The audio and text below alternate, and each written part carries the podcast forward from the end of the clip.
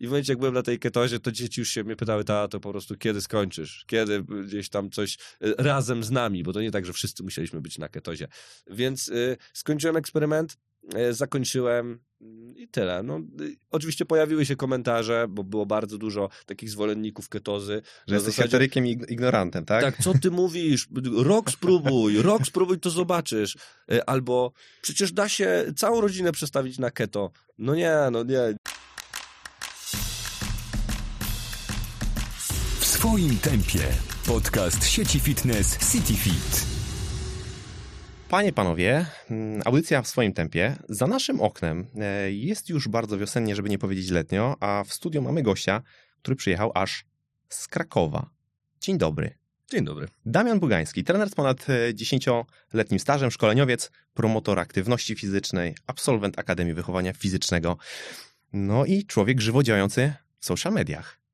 Wszystko się zgadza? Zgadza się. I jeszcze tata miałem dodać. Miałeś dodać. Miałem dodać, ale do tego, do tego ojcostwa pewnie, pewnie, gdzieś, pewnie gdzieś zaraz przejdziemy. Damianie, gdyby zerknąć do sztambucha twoich dziecięcych, a może nawet takich trochę nastoletnich marzeń, można by tam znaleźć takie zapiski, że chciałeś nauczać wychowania fizycznego i zarażać dzieciaki pasją do aktywności i co ważne, pracować na wsi. Z pewnością jest w tym jakieś ziarno misyjności, ale nie są to szczególnie kliszowe marzenia. Skąd taki pomysł? Hmm, nie Taka wiem, wizja bym, życia. Wiesz, nie wiem, czy bym to nazwał marzeniem, mhm. ale w momencie, gdy moją główną pasją było wszystko związane z aktywnością fizyczną, to y, mieszkając na wsi, na malutkiej wsi, która, y, ja mam nadzieję, że moi rodzice się nie obrażą, jak to powiem, ale to, co można w niej zrobić, to przejechać przez nią, żeby dojechać mm-hmm. gdzie indziej. To, to ma swój urok też. Ma to swój urok. No, dobra. Mm-hmm. Tak to nazwijmy na poczet, że to są wspomnienia pewnego, bo już dawno tam nie mieszkam. To był ukłon strony rodziców. Tak, tak. No, nie no, rodzice moi się tam odnajdują wspaniale. Ja jak teraz tam wracę, wracam, to również się tam wspaniale odnajduję. Ale no wtedy ten sport był dla mnie bardzo ważny i wydawało mi się, że naturalnym takim torem mojej edukacji będzie to, że kiedyś pójdę na A W F, no a co można robić po A W F-ie, skoro się kończy go jako wychowawca, jako nauczyciel wychowania fizycznego, no to pewnie będę uczył w szkole. I, no i to było dla mnie tak, to, było, to była moja wizja przyszłości, a później się pozmieniało. Czyli to twoje korzenie trochę. Tak, to, mój to... tata jest nauczycielem W F-u mhm. i no jakby pewnie każdy syn gdzieś tam tatę chce naśladować. Poza tym, no w zasadzie opcje na, na karierę zawodową, jak się mieszka na wsi i obserwujesz swoje otoczenie, no to no co można robić? No? Można z moich rejonów, bo to jest Małopolska, no to albo można iść na budowę, albo można wyjechać za granicę, albo ktoś, kto jest bardziej wykształcony, gdzieś znaleźć pracę.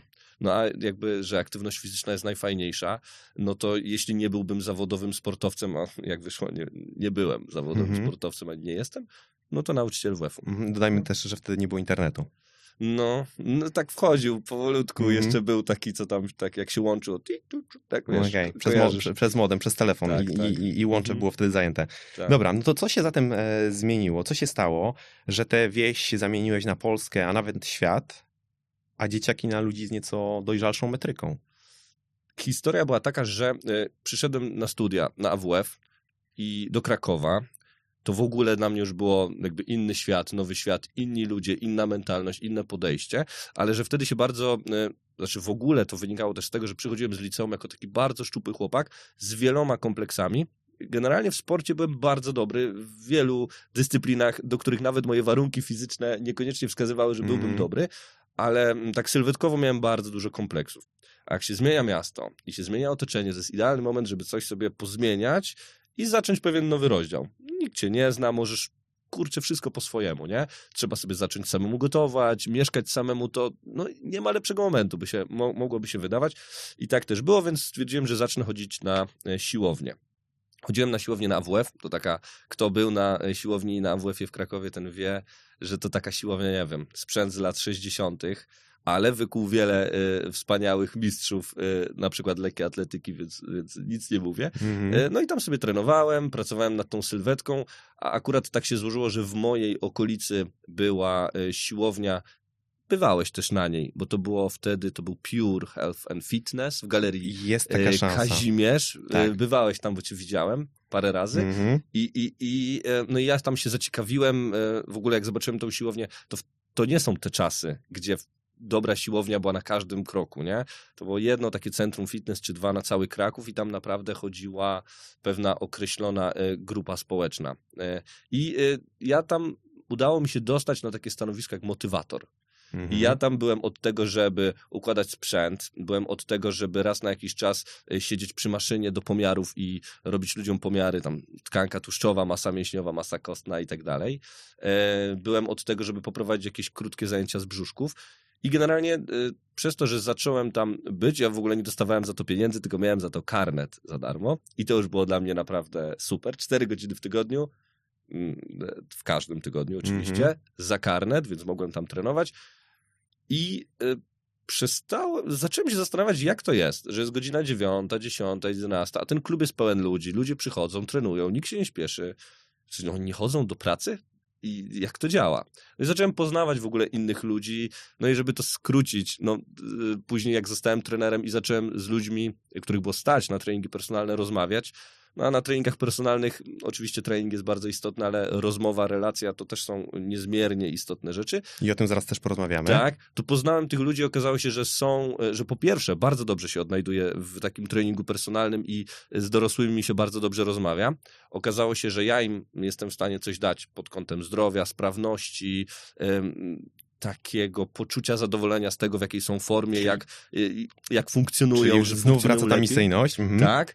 I, I ja im daję to, a znowu od nich mogę czerpać całe takie doświadczenie życiowe i to ym, z, różnych, ym, z różnych sfer, czy to rodzinnej, czy biznesowej, czy, czy ogólnie jakiejś takiej ym, pod kątem światopoglądu.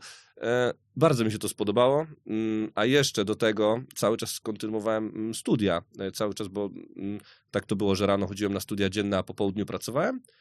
To jak się zdarzyły pierwsze praktyki w szkole i miałem okazję prowadzić po prostu zajęcia W F U jako taki praktykant i zobaczyłem, jakie jest podejście, to, no to miałem takie zderzenie, że widziałem, że dzieciakom się nie do końca chce, albo nie tak, jak mi się wydawało, że kiedyś było. Nie? To mhm. wszyscy tak mówią, za moich czasów to na trzepaku wisieliśmy. Nie? To, to jest zawsze takie idealizowanie, bo nie mieliśmy telefonów, to wisieliśmy na trzepaku. Ale, ale no miałem to takie zderzenie i mhm. stwierdziłem, że hmm, to pójdę w ten trening personalny. No i fajnie. No i myślę, że to była dobra, dobra decyzja. I tak popłynęło. Tak popłynęło. Ja mhm. tylko się jeszcze odniosę do tego, co powiedziałeś, że miałeś możliwość spotykania ludzi, rozmawiania z ludźmi. Osobiście uważam, że możliwość mm, spoglądania przez okno drugiego człowieka to jest jedna z najbardziej otwierających rzeczy, która poszerza horyzonty i wzbogaca, tak prosto rzecz ujmując. Także... Zdecydowanie. I jeszcze w momencie, gdy prowadzisz, nie wiem, cztery godziny dziennie, albo niektórzy, nie wiem, osiem, mhm. różni są trenerzy, to tak naprawdę co godzinę spotykasz się z zupełnie inną historią. I kradniesz z ich mikroświata. Tak. I nagle po prostu poznajesz in, inną rzeczywistość na chwilę. Mhm. I to jest bardzo... Myślę, że jak się umie z tego czerpać, to można zaczerpnąć bardzo dużo dla siebie. I to jest też sekret trochę podróżowania, o którym się tak dużo mówi, że jest takie otwierające i e, pozwala poznać inne kultury, dotknąć innych kultur. Ja też twierdzę, że to przede wszystkim ludzie za tym stoją, ludzie, których spotykamy i to w dużej mierze pozwala nam poznać nas i zobaczyć, jak my funkcjonujemy i zobaczyć, że tam może być inaczej, że tam może być różnie.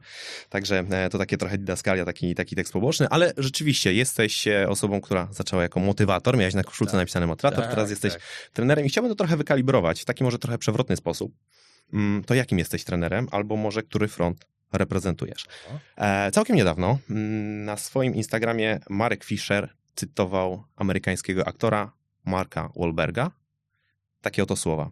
Są faceci, którzy chcą dobrze wyglądać i są faceci, którzy chcą pokazać się z jak najlepszej strony. I moje pytanie brzmi, do którego grona należy e, Damian e, Bugański, która filozofia jest bliższa twojej pracy zawodowej? Mocno się to zmieniło na przestrzeni mm-hmm. lat. Początek był taki, że wszyscy tak naprawdę wyszliśmy z jakiegoś aspektu treningowego pod kątem sylwetki. Mhm. Sylwetka zawsze, no bo to jest ten motor napędowy u większości osób. Nie zdrowie, nie brak bólu, nie bardziej stabilne biodro. Jakość funkcjonowania. Tylko praktycznie każdy chce poprawić estetykę sylwetki i faktycznie stąd się wywodzę. Gdy na początku byłem trenerem, to ten świat właśnie, w, który kręcił się wokół, nie wiem, zawodów sylwetkowych i tak dalej, to to było to centrum.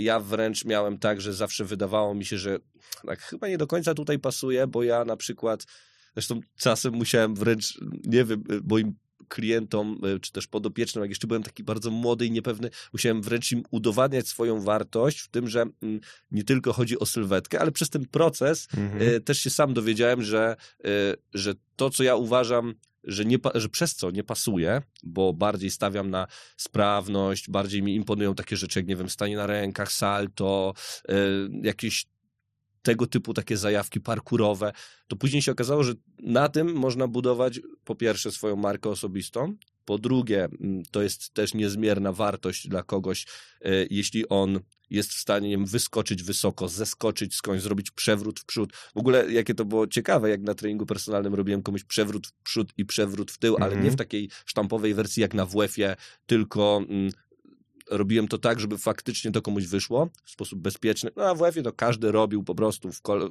w rzędzie się ustawialiśmy i każdy robił, a tutaj mogłem komuś zdradzić parę takich drobnych tipów, które wszystko zmieniały i nagle się okazywało, że wow, że to jest fajne, mm-hmm. że można z tego mieć radość, że człowiek robi te przysłowiowe fikołki. Umiejętność, czy też płynąć pod prąd, to nie tylko wyraz buntu, to rewolucja.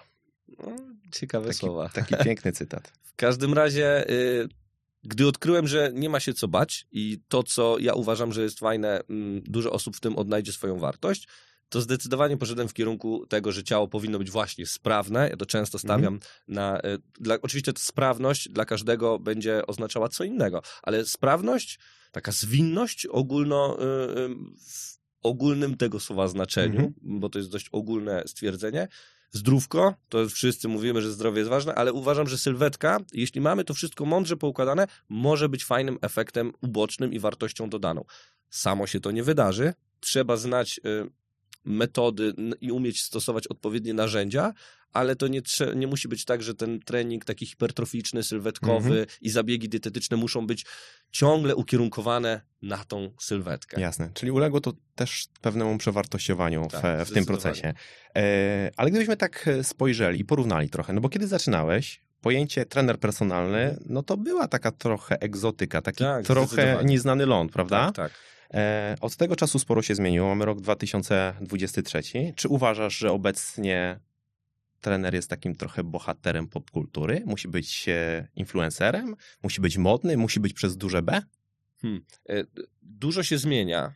Ja pamiętam właśnie, tak jak wspomniałeś, jak ja zaczynałem, to nie było do końca wiadomo, kto to jest. Moi mm-hmm. rodzice sami się zastanawiali, Damian, ale co ty robisz? I, i tata mi przez długi czas Fikołki. Mówił, tak, a tata przez długi czas mi mówił, Damian, no dobra, no fajnie te treningi, ale może jednak do, do tej szkoły mm-hmm. było, było takie coś. Później był etap wspaniały, gdzie trener był bardzo prestiżowym e, zawodem mm-hmm. i był bardzo szanowaną osobą.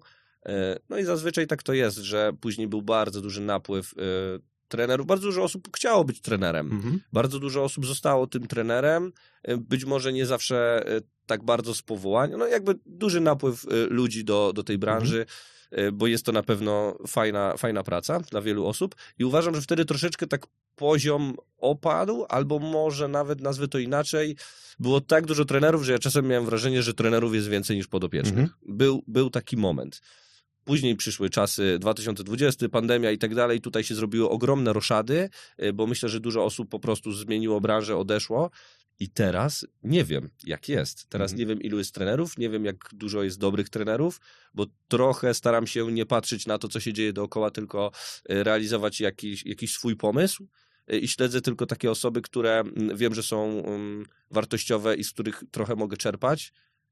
Ale nie wiem, co się dzieje i nie wiem, czy trener obecnie jest bohaterem, bo nie bywam w ogóle na siłowni, nie wiem, jak to jest. Wydaje mi się, że są wybitni specjaliści, którzy, mhm. których czasem w ogóle nie ma w social mediach, którzy w ogóle się nie pokazują, bo nie muszą, bo mają swoich podopiecznych, którym dowożą wartość i którzy im polecają swoich przyjaciół i tyle. I, i robią świetną robotę, y, szkolą się, mają umiejętności miękkie, żeby z kimś się porozumieć, mają pewnie troszeczkę jakiegoś zacięcia psychologicznego, żeby z kimś umieć porozmawiać y, i to im wystarcza. Wcale ich nie, nie muszą być w social mediach. No to dobrze, to pójdźmy tą nitką w takim razie. E, porozmawiamy zatem o jakichś takich kwalifikacjach, o umiejętnościach również tych miękkich. Z jakiej gliny według ciebie powinien być e, e, ulepiony trener, żeby można powiedzieć właściwy człowiek na właściwym miejscu? Okej. Okay. Nie mówimy tutaj o typowo wiedzy, i merytoryce. Możemy mówić o wszystkim. Jak, co uważasz, że się składa na dobrego, na dobrego trenera? Co to znaczy? Okej, okay, znaczy... Z twojej jeśli... perspektywy, od razu może dodam to, z twojej jasne, perspektywy, jasne. Bo ty masz taką ba- bańkę, w której już ta wiedza jest mocno skumulowana, ale przy okazji jakbyś mógł spróbować mm, doradzić na przykład Kowalskiemu, który szuka trenera, na co powinien zwrócić uwagę? Jakbyśmy mogli takimi, e, taką jedną i drugą drogę gdzieś tutaj...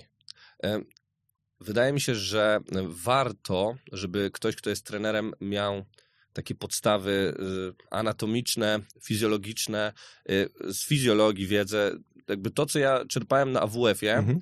to uważam, że później, gdy wchodziły różne specjalistyczne szkolenia, już stricte pod kątem bycia trenerem, to miałem łatwiej, bo wiedziałem, z czego co wynika mhm. po prostu. I, i wtedy łatwiej było mi zrozumieć cały kontekst.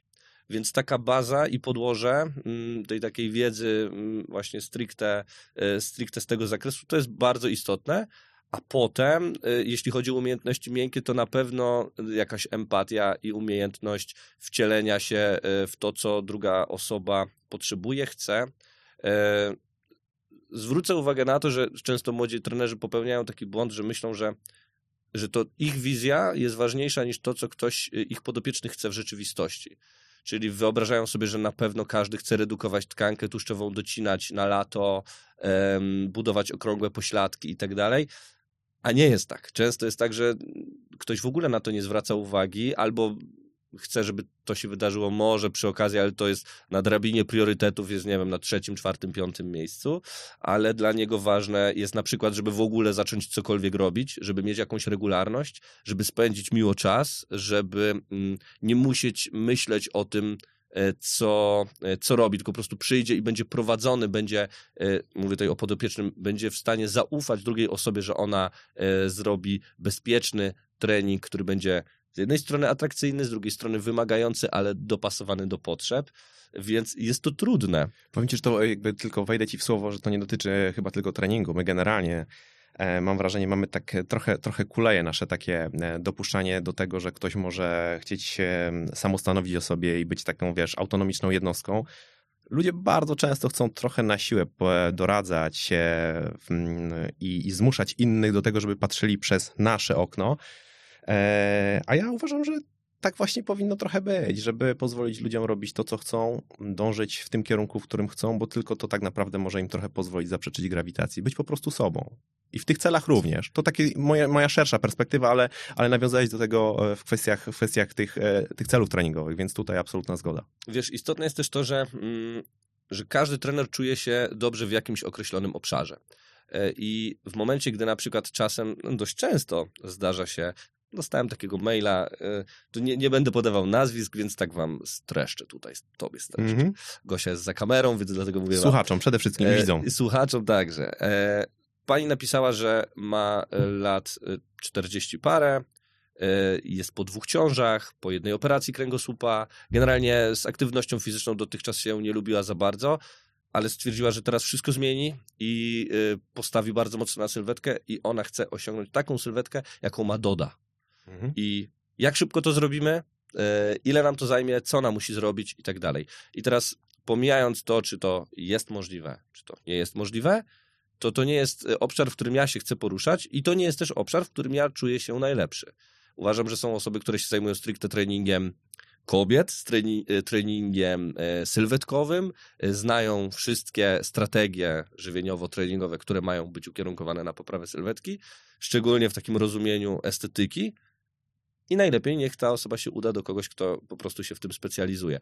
A często właśnie młody trener albo mało doświadczony jeszcze nie wie, czego by dokładnie, w czym by się chciał specjalizować i łapie różne sroki na, za ogon. To nie jest też złe na początek, ale warto się po jakimś czasie ukierunkować mhm. i pracować z tymi ludźmi, którym wartość faktycznie można dowieść. Mhm. A to co zatem z takim bardzo powszechnym, popularnym sformułowaniem jestem holistyczny w moich działaniach. Czy to jest słowo już tuzinkowe i wytarte, odarte ze znaczenia, czy, no, czy jednak jest jakiś potencjał? Że, że tu już trochę jak z, ze słowem motywacja lub coaching, że mm. to już jest takie słowo, którego najlepiej nie używać. Mm-hmm.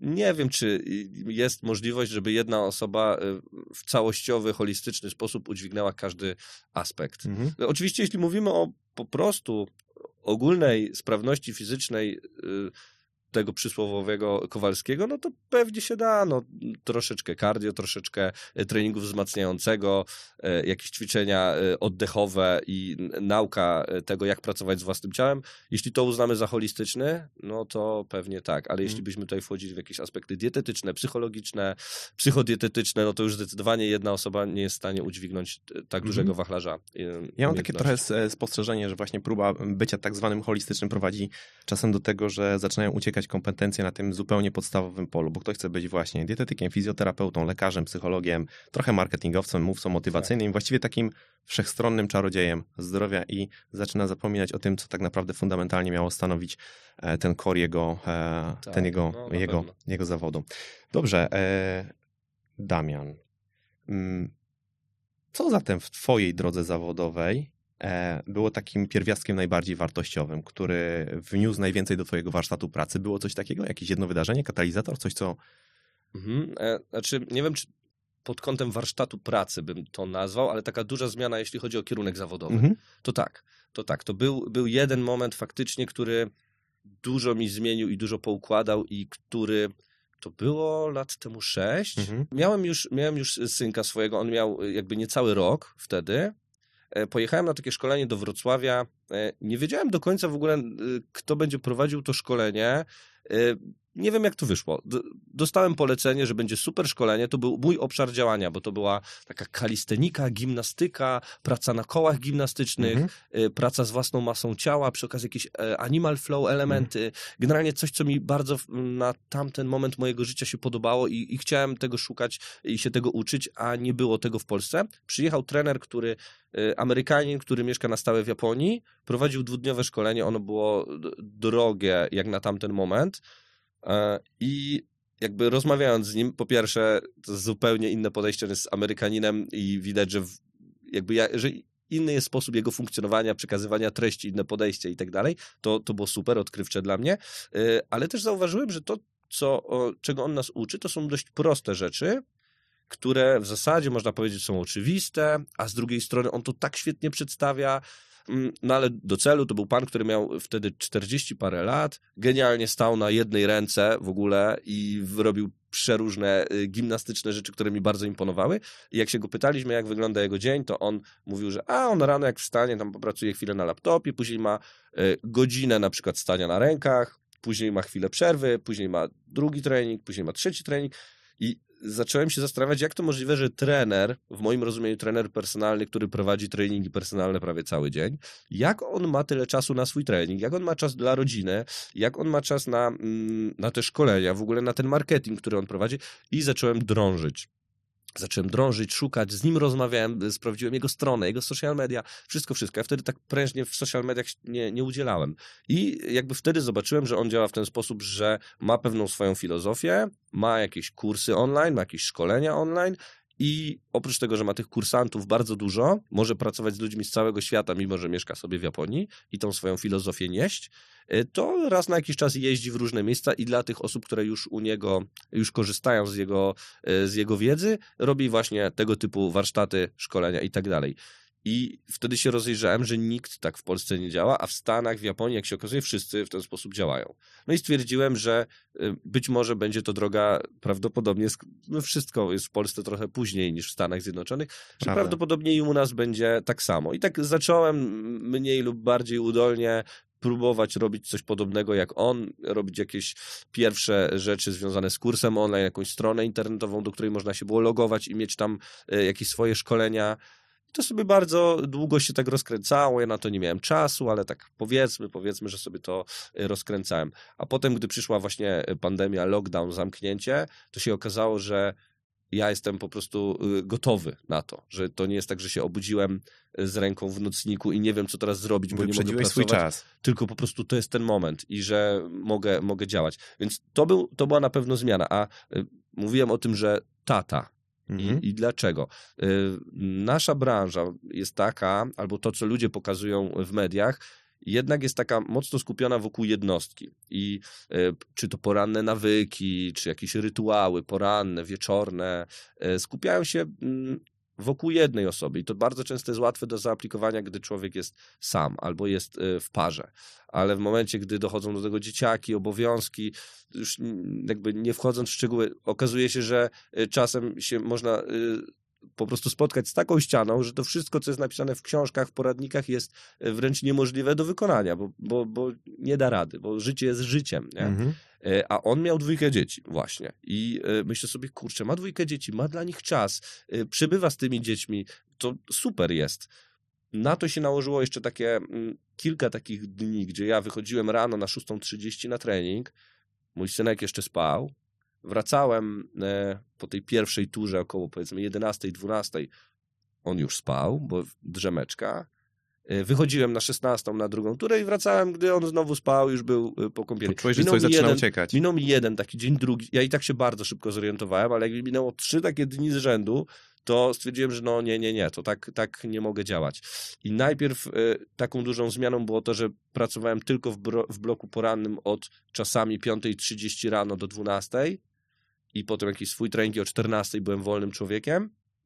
Znaczy wolnym człowiekiem, po prostu miałem czas dla rodziny i to, i to mnie bardzo cieszyło, no a potem jakby przeniosłem się całkowicie i teraz jest to po prostu najlepsze na świecie, bo mam bardzo dużo czasu i jestem w najlepszym, mam trójkę małych dzieci, one wszystkie, bo tam jest półtorej roku, pięć lat i siedem lat, no, ta córeczka prawie dwa i to jest ten moment, kiedy one chcą być z rodzicami, kiedy one po prostu jeszcze nie mają swoich przyjaciół tak dużo, nie mają swoich spraw. Ja mam na to czas. Ja rano odprowadzam do przedszkola, jedziemy na rowerach. Dzisiaj jechaliśmy na rowerach. Ta mała w siodełku z tyłu, moi synowie na rowerach i ciupiemy ten kilometr do przedszkola. Ja ich odprowadzam, później wracam o godzinie, nie wiem, piętnastej, szesnastej. Mogę z nimi iść, mogę z nimi coś robić, mogę ich wziąć na basen albo po prostu posiedzieć w domu i, i o nic się nie martwić i to jest super. A jak przyjdzie ten moment, że będą mieli już swoje sprawy, będą w stanie sami sobie jechać na basen, to wtedy ja będę miał więcej czasu i być może jakieś inne pomysły mi się urodzą. Czyli jednym z tych pierwiastków było rodzicielstwo. Aha. I jednym z tych pierwiastków było spotkanie kogoś, kto pokazał ci, że można inaczej. Tak, tak. I to było, to było bardzo, bardzo, bardzo ważny moment i za który dziękuję, że się wydarzył, bo po prostu teraz pewnie nie miałbym tej śmiałości, żeby tak dużo wymagać od życia. Mhm. Mhm. No z tymi dziećmi to ten raz stracony czas to jest coś, czego nigdy się nie da się Nigdy się nie da e, nadrobić ani, ani odwrócić, mm. prawda? Słuchacie podcastu sieci fitness CityFit. No ale dobrze. E, człowieku rusz się, tak? To trochę, trochę z tego też poniekąd gdzieś tam, gdzieś tam sobie wyrosło. Z tego, tak. Czym do, do tej pory rozmawialiśmy. Ta mantra jest mocno do ciebie w tym momencie przyklejona. Słowo ruch, ruch stanowi bardzo pokaźny substrat twojej pracy zawodowej i właściwie, e, i właściwie twojego życia, więc jako takie może wprowadzenie do dalszej części, mam nadzieję również trochę bardziej praktycznej też, e, też rozmowy, e, do dalszej części.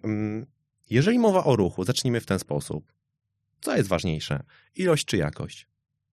Hmm. Dobre pytanie. Zależy, co robimy. Gdy robimy, gdy nieprzygotowani robimy martwy ciąg albo przysiad z dwusetką na plecach, myślę, że jakość będzie zdecydowanie ważniejsza, ale gdy mówimy o rzeczach typu spacer, o takich aktywnościach, to zdecydowanie ilość. Spaceru, cię, spacer ciężko zepsuć. Mhm. Nawet jeśli ktoś nie chodzi, powiedzmy, technicznie mhm. i popełnia jakieś błędy, to na drodze adaptacji nasze ciało będzie świetnie to tolerować, więc to zależy. To zależy, no dobrze. To ja spróbuję zadać jeszcze trudniejsze pytanie w takim razie i, i, i, i spróbować to odrobinę pod, podrążyć.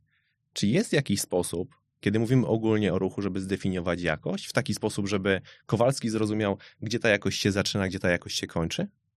Czy musimy mówić o konkretnym ruchu, o konkretnej osobie i musimy to robić twarzą w twarz?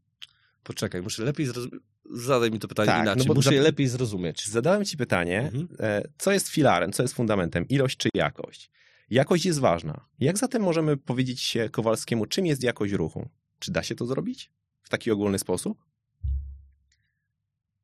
W którym momencie ten ruch jest jakościowy, a w którym mhm. przestaje być jakościowy? Widzisz, bo są osoby, pamiętaj, że mhm. poza tym, że są osoby takie jak ja czy ty, które w bańce aktywności fizycznej funkcjonują od wielu, wielu lat, to są też osoby, które dopiero do tego wkraczają i słyszą takie słowo jakość ruchu. Ruch musi być jakościowy. Czytałem w internecie takie słowo. Ruch musi być jakościowy. Co to oznacza? Okej.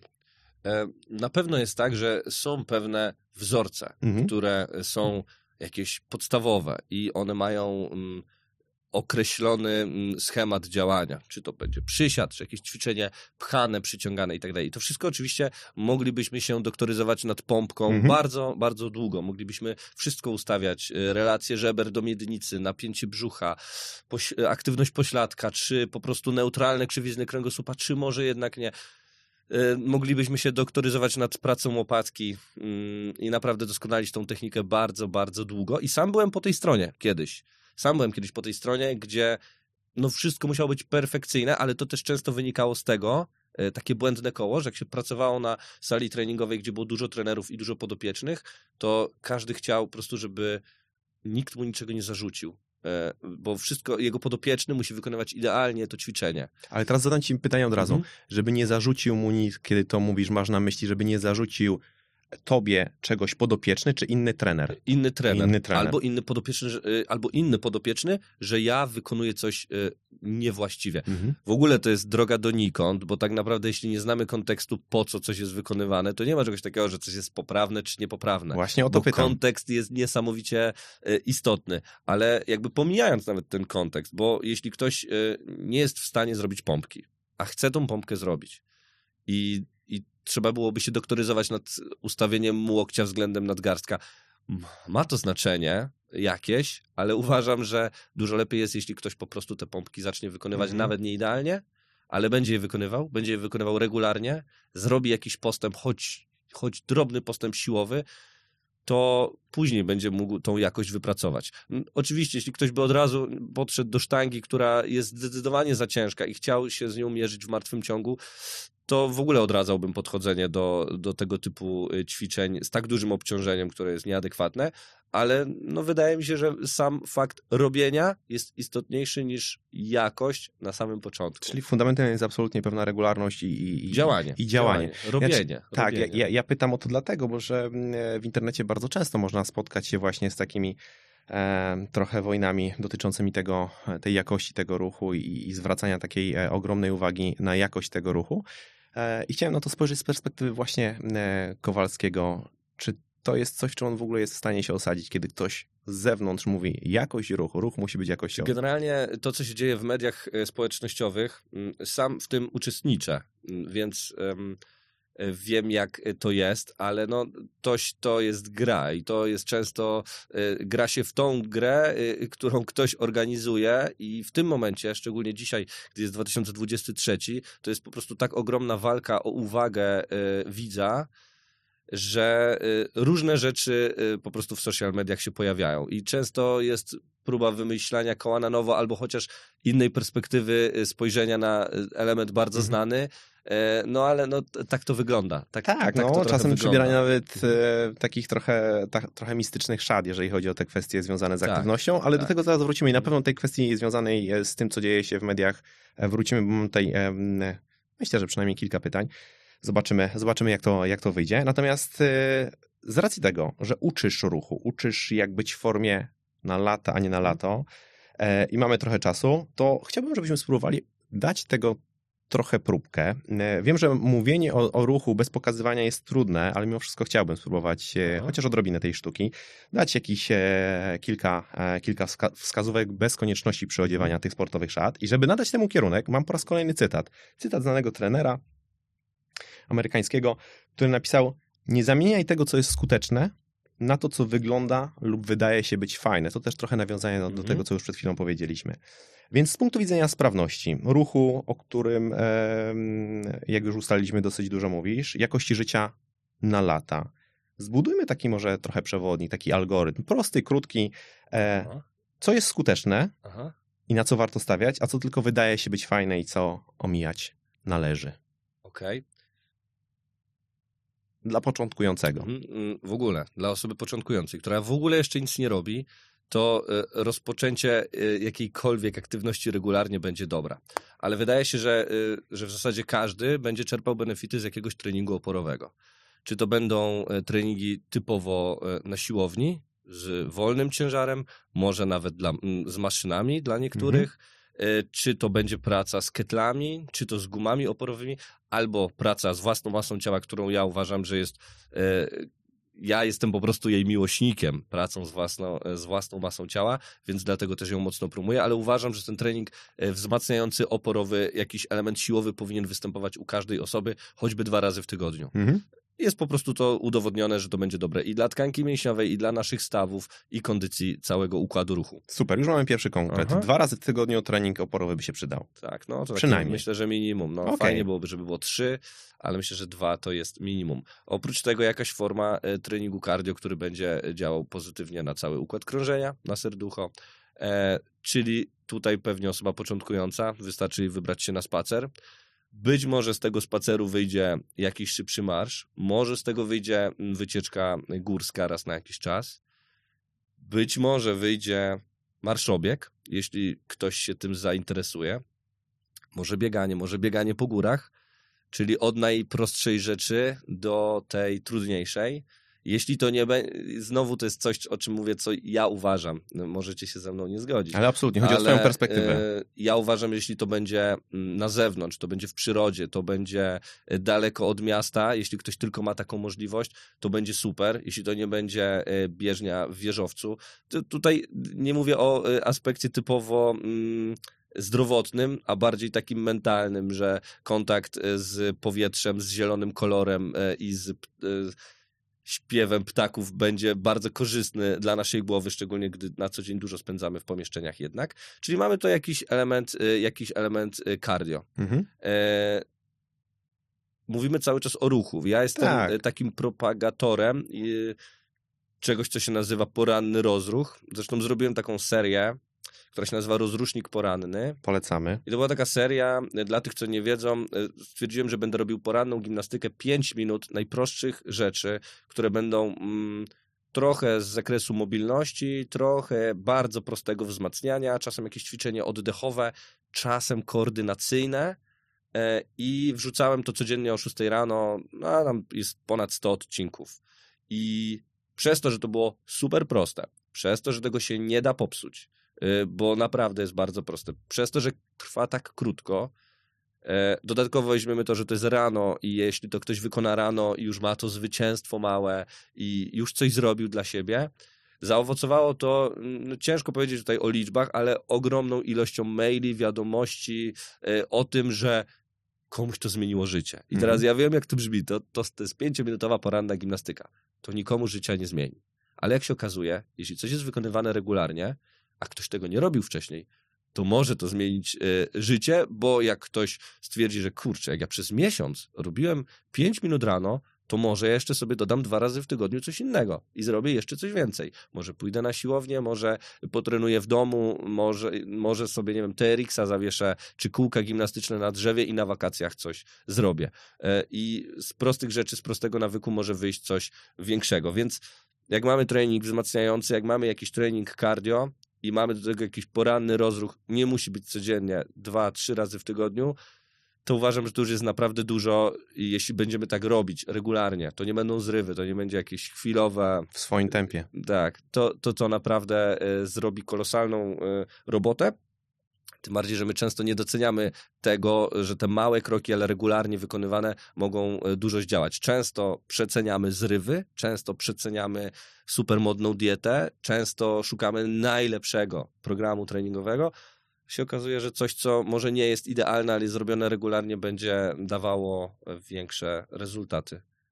Nie? Bo jakby jest taka wojenka od coś, co jest najbardziej optymalne, oczywiście, co jest najlepsze, tego nie rób, tamtego nie rób, a tylko to rób, a no nie do końca y, tak to działa. To jest próba ubierania pewnych, pewnych rzeczy w bardzo kolorowy papierek, który ma się dobrze sprzedać, ale ty e, gdzieś między słowami taką dosyć fajną, trochę z mojej perspektywy definicję uknąłeś tego, co, e, co byłoby dla nas korzystne i od czego warto byłoby zacząć. Od rzeczy, które są proste, które są wykonywane w swoim tempie, które są wykonywane regularnie. Tak.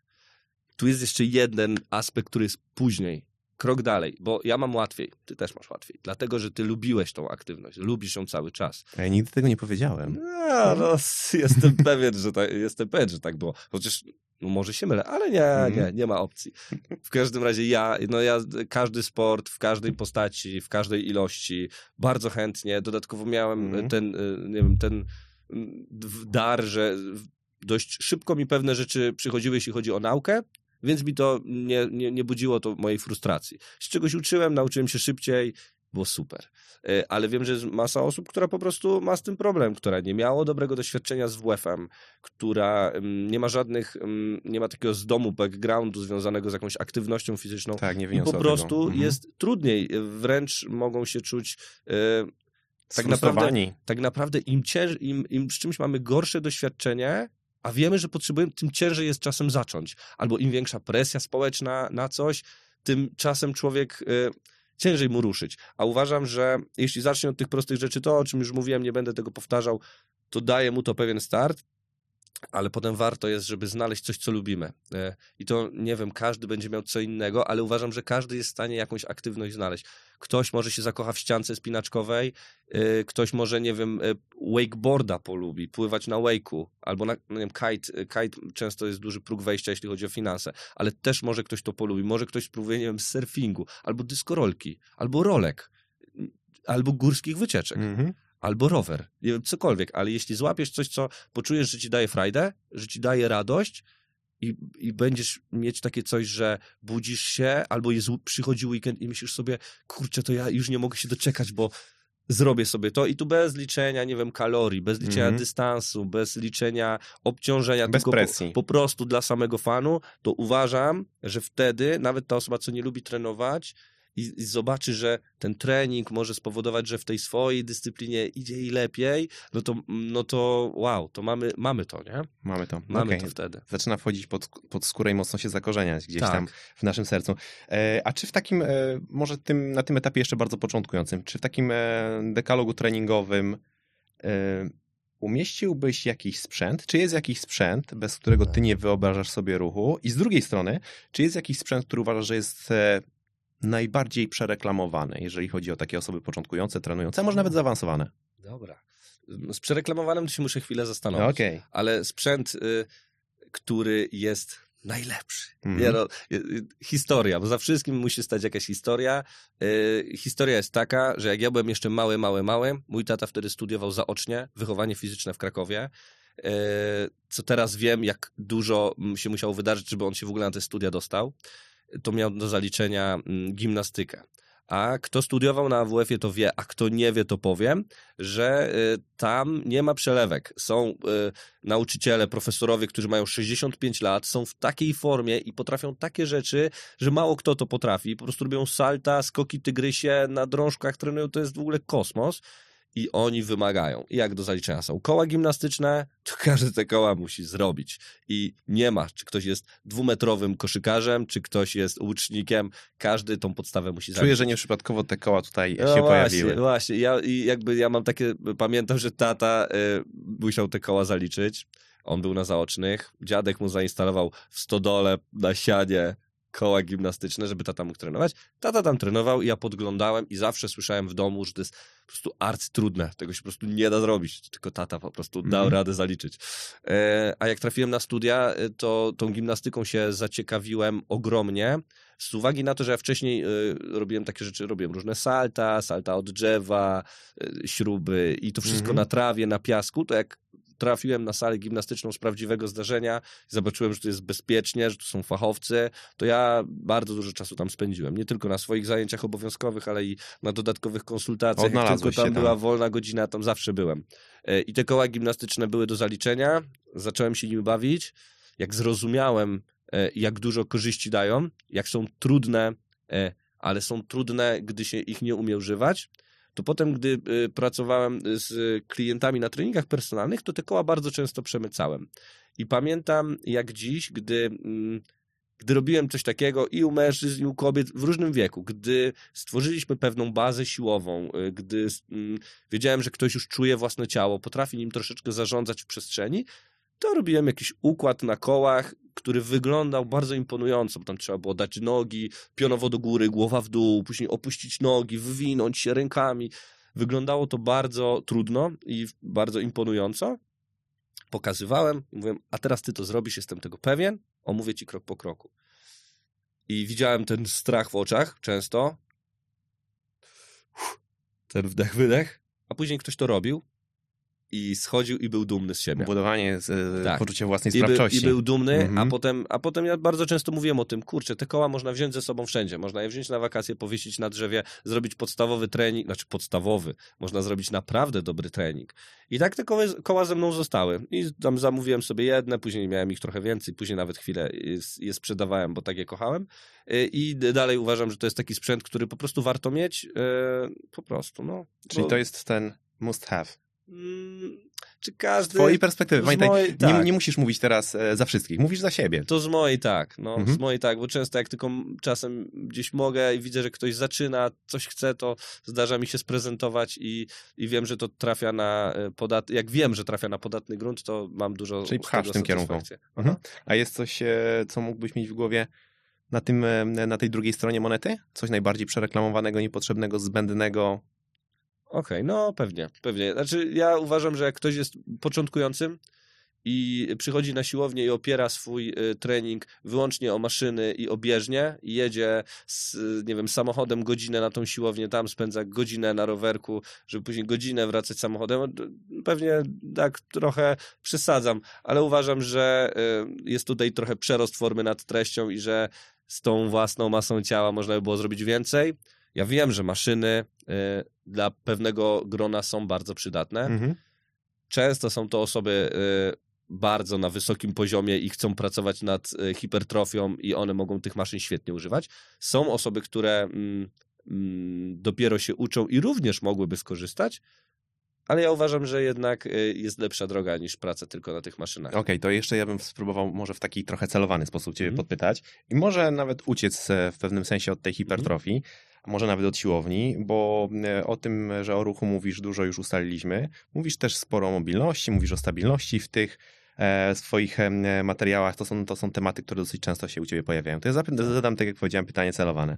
Co sądzisz o dosyć popularnych ostatnio pilotach do, mas- do, do pistoletach do masażu? Warto z tego korzystać, czy to jest po prostu drogi wibrator? Kurczę, niezbadany mam ten temat. Mhm. Wiesz, niezbadany mam ten temat, bo wiem, że y, jak one zaczęły mocno wchodzić, to wiem, że bardzo dużo firm się do mnie zgłaszało, żebym je promował. Mhm.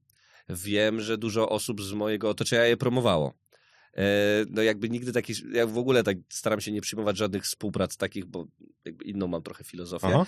Ale y, nie zbadałem tego tematu od, pod kątem takim naukowym. Teraz z tego, co widzę, to y, no są jakieś badania, które udowadniałyby, że faktycznie ma to potencjał do tego, żeby pewnym osobom pomagać w regeneracji. Ale nie uważam, żeby to był must have i każdy no musiał okay. czegoś takiego używać. Dobrze, dobrze. To... Czasem jest tak, że zdarzy, zdarzy się, że właśnie nie mam, nie mam tutaj wiesz, sztywnych badań, więc ciężko mi tak powiedzieć w bardzo precyzyjny sposób. Wiem, że jak rozmawiam z osobami, które mają taki pistolet, to one uważają, że, że to jest genialne. To ja zapytam inaczej. Czy ty masz taki pistolet? Nie mam. Dobrze, nie masz nie takiego mam, pistoletu. Nie, okay. nie używam. Eee, zatem... Sprawniejszy, zdrowszy, zwinniejszy. Myślę, że wskazaliśmy przynajmniej na kilka takich e, istotnych e, treningowych e, podwalin tych sformułowań. A czy są też jakieś inne elementy dodatkowe, nie wiem, fragmenty naszej codzienności, które warto byłoby włączyć, może przetestować, e, żeby ten obraz był pełniejszy i dobitniejszy tych słów? Sprawniejszy, zdrowszy, zwinniejszy, czyli wszystko, co jest poza treningiem. Masz coś takiego okay. w głowie? No, jakby, no oczywiście, bo często jest tak, że my mm, wychodzimy z założenia, że jak sobie coś porobimy na treningu przez czterdzieści minut, to reszta dnia się zupełnie nie liczy. Yy, no, a w zasadzie bardzo, bardzo się liczy, bo jeśli przez, nie wiem, dziesięć godzin cały czas siedzimy, to będzie to miało jakiś wpływ na y, nasz układ ruchu i czterdzieści minut trzy razy w tygodniu czy dwa razy w tygodniu niekoniecznie nam to uratuje. Ja y, nawet ostatnio o tym mówiłem, uważam, że proste rzeczy, które czasem moja mama też mówiła, działają świetnie, czyli y, no właśnie, to, to jest słowa mojej mamy. Nawet ostatnio gdzieś tam publikowałem taki fragment materiału. Moja mama unikała samochodu jak mogła, zawsze wszystko chciała załatwiać na nogach, wszędzie chodziła na tych nogach, do sklepu jak szła po coś, co mogła unieść, to szła na nogach i przynosiła to własnymi rękami, bo ona uważała, że ona ruchu ma mało, ona była nauczycielką historii, ma mało ruchu, mało okazji do ruchu i ona go musi szukać wszędzie, bo ona nie ma czasu trenować, nie mm-hmm. będzie robić treningów, tylko chce przy okazji. I Bardzo mądre. Kiedyś wydawało się to w ogóle absurdalne. No jak? No przecież jak się nie zrobi kilku porządnych serii na grzbiet i na nogi, to w ogóle o czym my tu mówimy? A tu się okazuje, że tak, że takie proste rzeczy działają świetnie. Że to, że dużo chodzimy na nogach, to, że nie siedzimy cały dzień, tylko tą pozycję zmieniamy, to, że w ogóle szukamy jakiejś możliwości na ruch w ciągu dnia, jest świetne. Jeśli ktoś ma możliwość, nie wiem, popracować czasem w ogródku, to to już dla wielu osób... Mówię to i się trochę uśmiecham z tego względu, że wiem, że parę lat temu sam z siebie bym się śmiał, a teraz to mówię. Ale popracować w ogródku to również będzie fajna, bardzo wszechstronna forma. Tym bardziej, że mam takie doświadczenie z pracy z trenera, że osoby, które przychodziły do mnie i miały jakąś fizyczną pracę, nie wiem, na przykład układały kostkę brukową, mhm. albo pra- pracowały na budowie, pracowały w zieleni, w, w ogrodach. To się okazywało, że one uważały, że są w tragicznej formie fizycznej i że w ogóle wszystko jest źle, a były wyjściowo znacznie sprawniejsze niż ktoś, kto na co dzień bardzo dużo czasu przebywał w samochodzie, w biurze i tak dalej. No układ ruchu jest tworzony, jak sama nazwa wskazuje, do ruchu i jednak gdy ktoś go cały czas używa, będzie funkcjonował lepiej niż u tych osób, które, przez, które po szkole średniej czy tam po studiach na dwadzieścia lat zasiadły mm-hmm. przy biurku. No wiesz co, ja myślę, że jeszcze za chwilę wrócimy do tych fragmentów naszej codzienności, które mogą stanowić w jakiś sposób o naszym dobrostanie, jako forma pytania, ale za chwilkę. Mhm. E, bo takim łącznikiem do tego e, jest inne pytanie. Czy ty uważasz, że twój warsztat jest już taki dojrzały, mocno ugruntowany, a może nawet mocno domknięty? Czy raczej szukasz cały czas nowych zmiennych rozwiązań, dotykasz, testujesz, sprawdzasz? Tak, tak naprawdę w treningu się ciągle dużo zmienia. Okazuje się, że i tak proste rzeczy i fundamenty działają najlepiej.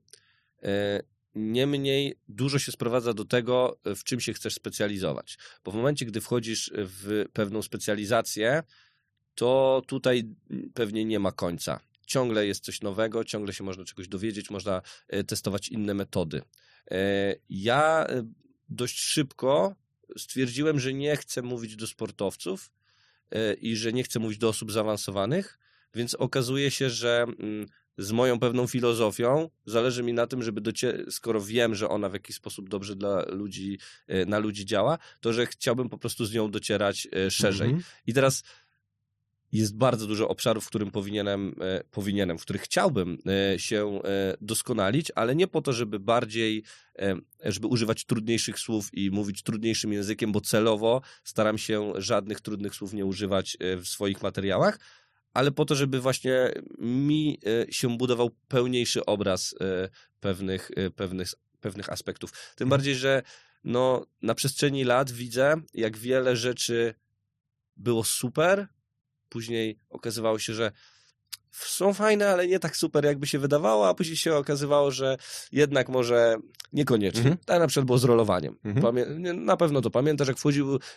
roller, to on był, on był do rozluźniania powięzi, y, do uplastyczniania jej, on był po prostu dobry na wszystko. Później się okazało, że tak... Święty Graal. Może jednak nie do końca, a teraz są momenty, gdzie on będzie korzystny. Ale to nie jest tak, że on jest dobry na wszystko, że będziemy rolować całe ciało i ono będzie genialnie funkcjonowało. Więc myślę, że ciągle trzeba to weryfikować i sam wiem, że teraz mam inne podejście niż miałem trzy czy pięć lat temu, to pewnie za pięć lat również bym powiedział co innego i śmiałbym się ze swojego poziomu wiedzy. No nie może bym się nie śmiał, ale patrzyłbym z uśmiechem. O. Patrzysz z uśmiechem za siebie, to bardzo dobrze. Zawsze lepiej patrzeć za siebie z uśmiechem niż ze łzami w oczach, nie? Natomiast jakby wracając do tych elementów naszej codzienności i może też trochę wykraczając również poza kwestię samego treningu, bo kiedy przeglądam twoje filmy na YouTubie, trafiam na takie coś jak na przykład lodowaty prysznic przez trzydzieści dni, Ketoza tak. przez czterdzieści dni, Aha. sto pompek codziennie przez trzydzieści dni. Mhm. I tutaj całkiem serio. To jest szczera ciekawość, otwartość na nowe formy, formy eksplorowania siebie, czy raczej tego rodzaju eksperymenty są trochę taką mm, niezbędną przyprawą zawodową y, obecnych y, czasów, sposobem na y, poszukiwanie, y, poszukiwanie statystyk? Wiesz co? Dobre pytanie. O? To zależy od odcinka. Bo mhm. na przykład zimny prysznic to było, to była moja ciekawość. Mhm. A stwierdziłem, bardzo lubiłem wtedy sprawdzać różnego rodzaju rzeczy, jak to będzie działało i tak dalej. Zimny prysznic był super i naprawdę czerpałem z niego bardzo dużo korzyści. Sam proces tworzenia filmu z tego, bo ja miałem taki etap, taki etap, gdzie byłem bardzo zafascynowany samym procesem tworzenia tego typu materiałów. Mhm. Że to jest dzień pierwszy, a dzień ostatni będzie, nie wiem, za dwa miesiące i ten proces kumulacji materiałów, wyciągania wniosków, montowania bardzo mi się podobał. Mhm. I, i zimny prysznic to był, była moja czysta ciekawość i chęć zobaczenia, co się wydarzy. A że się materiał dobrze przyjął, to w ogóle było super. sto pompek. sto pompek zrobiłem z jednym założeniem. Wiedziałem, że to u podstaw nie leży nic poza fajną, szumną nazwą, mhm. więc robiłem to po to.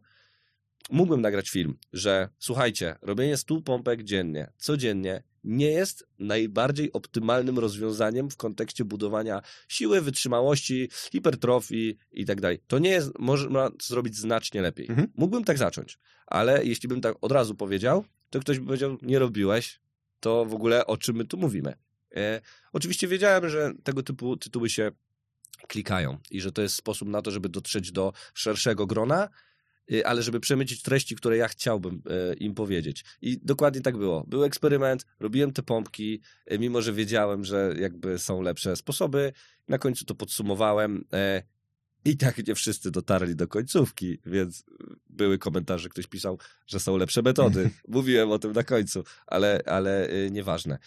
Robiłem trochę takich eksperymentów. Jeszcze coś wymieniałeś. Ketozę przez czterdzieści. Ketozę, tak. To ke- z ketozą to był też moment, kiedy ketoza, ketoza nadal ma, jest takim modnym, modnym słowem i wiele osób w tej ketozie dostrzega święty graal i po prostu coś game changer mm-hmm. i w ogóle coś, co zmienia wszystko. Mm. Miałem przemyślenia na A temat jakie ketozy. Były? Jakie są? Miałem przemyślenia na temat ketozy przed, Aha. jak zaczynałem. Miałem przemyślenia pewne, przemyślenia, które stwierdziłbym, że to po prostu nie będzie system żywieniowy dla mnie. Mój eksperyment dowiódł tego, że to nie jest dla mnie. Zaraz ci też powiem dlaczego. Niemniej, to wszystko, co było opisywane jako wejście w ketozę, cała ta grypa, grypa ketozowa, tak się to określa. No generalnie stan, w którym ciało przechodzi, yy, przechodzi tą adaptację, mm-hmm. zaczyna się przestawiać z cukrów na ciała ketonowe. Faktycznie tak było, bardzo źle się czułem. Później, gdy się zaadaptowałem do tych tłuszczy, czułem się bardzo dobrze, w tym sensie, że faktycznie ta jasność umysłu, o której tak się mówi, ten stabilny poziom energetyczny, faktycznie to zauważałem, tylko że to nie jest schemat żywieniowy, który ja lubię.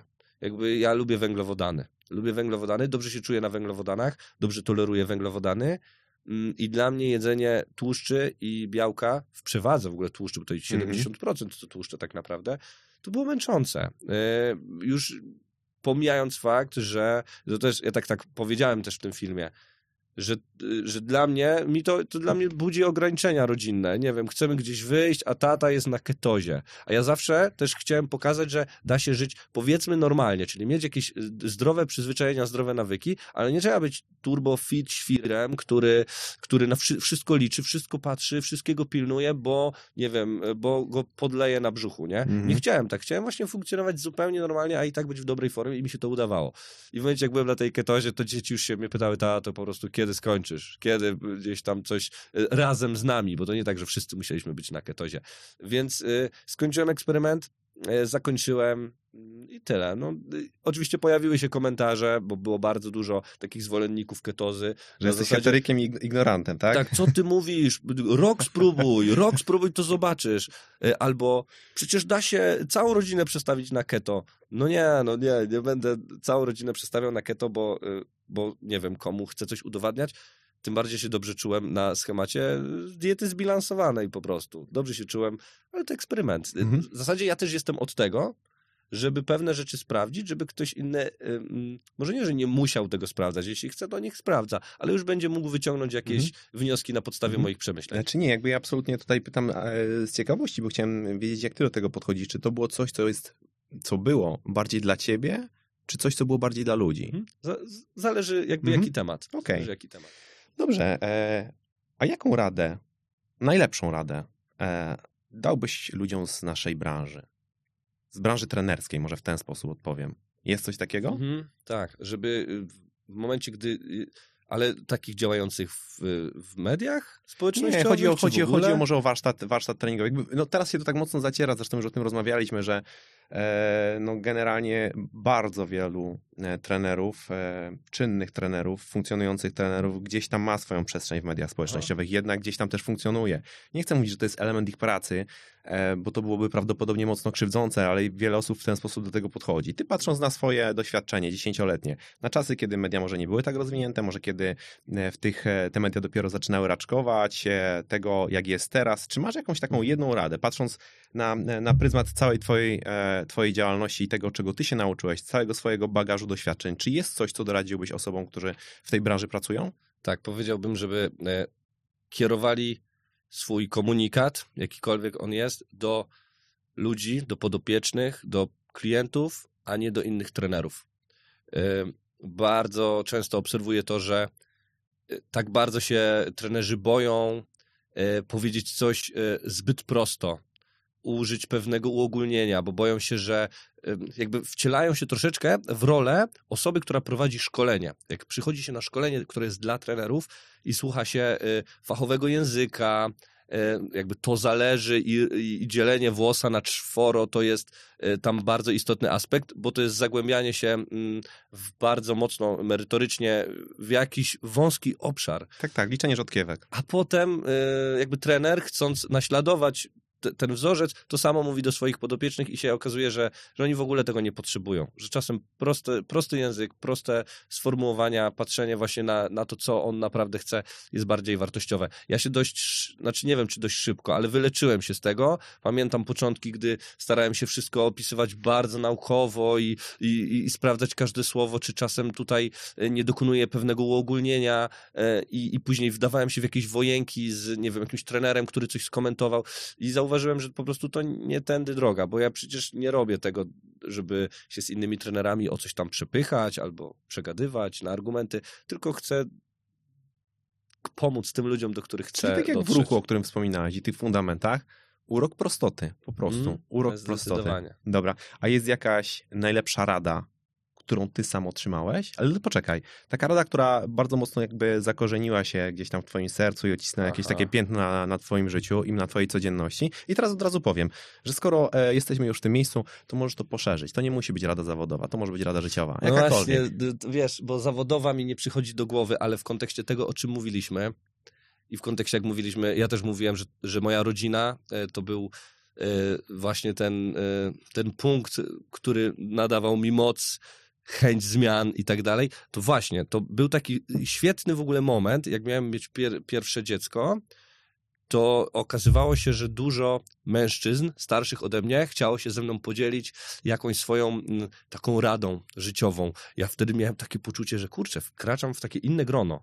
Wkraczam, no czułem ten moment takiego przejścia w inne grono. I wtedy dostałem... E, od pana Leszka Piekło. To jest taki pan, który ma się... O, teraz będzie przed osiemdziesiątką. Chodzi bardzo długie dystanse górskie, naprawdę bardzo długie. Na przykład jak jest Główny Szlak Beskidzki, to jest e, Zbieszczad, e, tutaj właśnie w rejony ma, tam jest chyba sześćset kilometrów mm-hmm. i on potrafi iść w jedną stronę i w drugą z namiotem lub tam e, w schroniskach śpi i robi to ciągiem. I robił tak, miał siedemdziesiąt siedem lat.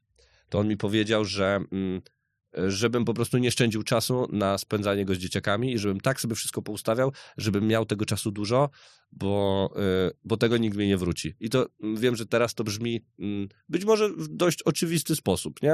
W zasadzie każdy to wie, ale w momencie, gdy ja wtedy przekraczałem tą, tą granicę i, i miałem się zaraz stać ojcem, to mi to tak mocno rezonowało w głowie i, i, i dokonywały się pewnie zmi- pewne zmiany. Ja myślę, że takie krótkie sformułowanie, dbajcie o relacje, nie tylko te najbliższe, Te, nie tylko te, które są związane z rodziną, to wydaje się, żeby, że to jest oczywiste, ale to wcale oczywiste nie jest, zwłaszcza jak patrzymy na nasze, na nasze społeczeństwo. Nie, trudne, to jest bardzo trudne.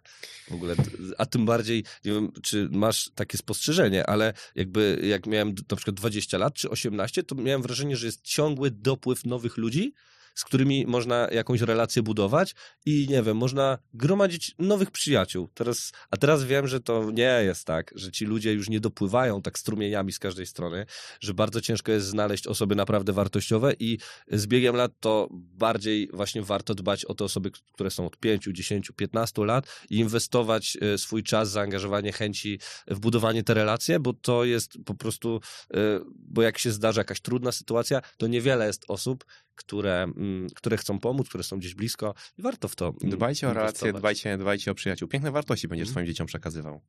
No, mam nadzieję. Dobrze, Damian, e, na koniec e, szybkie pytania. Mhm. Kilka szybkich pytań. E, chciałbym, żebyś odpowiadał dwie, trzy sekundy będę ci dawał na odpowiedź, więc... więc będzie tak lub nie? Tak, jedna albo druga opcja, U, więc dobra, będziesz miał no. e, e, niewiele czasu. Dobrze. Będzie pewnie pierwsza myśl. Aha. E, I to jest tylko twoja perspektywa. Aha, tak, tak, dobrze, dodajmy to. Tak, oczywiście. To jest, to jest, to jest Damian Bugański. Uwaga, szybki czy zwinny? Zwinny. Dres czy garnitur? O, dres. Gimnastyka ciała czy gimnastyka umysłu? Ciała. Czas dla siebie czy czas dla bliskich? Dla bliskich. Talent czy szczęście? Szczęście. Człowiek jest tak młody, jak się czuje, czy tak stary, na jakiego wygląda? E, tak młody, jak się czuje. Pięknie. Damian, bardzo dziękuję ci za, za przybycie. Ja oczywiście odsyłam wszystkich państwa, słuchaczy, widzów do tego, żeby e, odszukać Damiana e, na YouTubie, w mediach społecznościowych. Dużo fajnych treści, e, dużo mądrego przekazu. Można skorzystać. Bardzo, bardzo gorąco e, polecam. No i co? Mam nadzieję, że jeszcze nie raz będziemy mieli możliwość, okazję spotkać się przy mikrofonach, nie przy mikrofonach. Na to liczę. Na to liczę, ja również. Dzięki piękne. Dzięki. W swoim tempie. Podcast sieci fitness CityFit.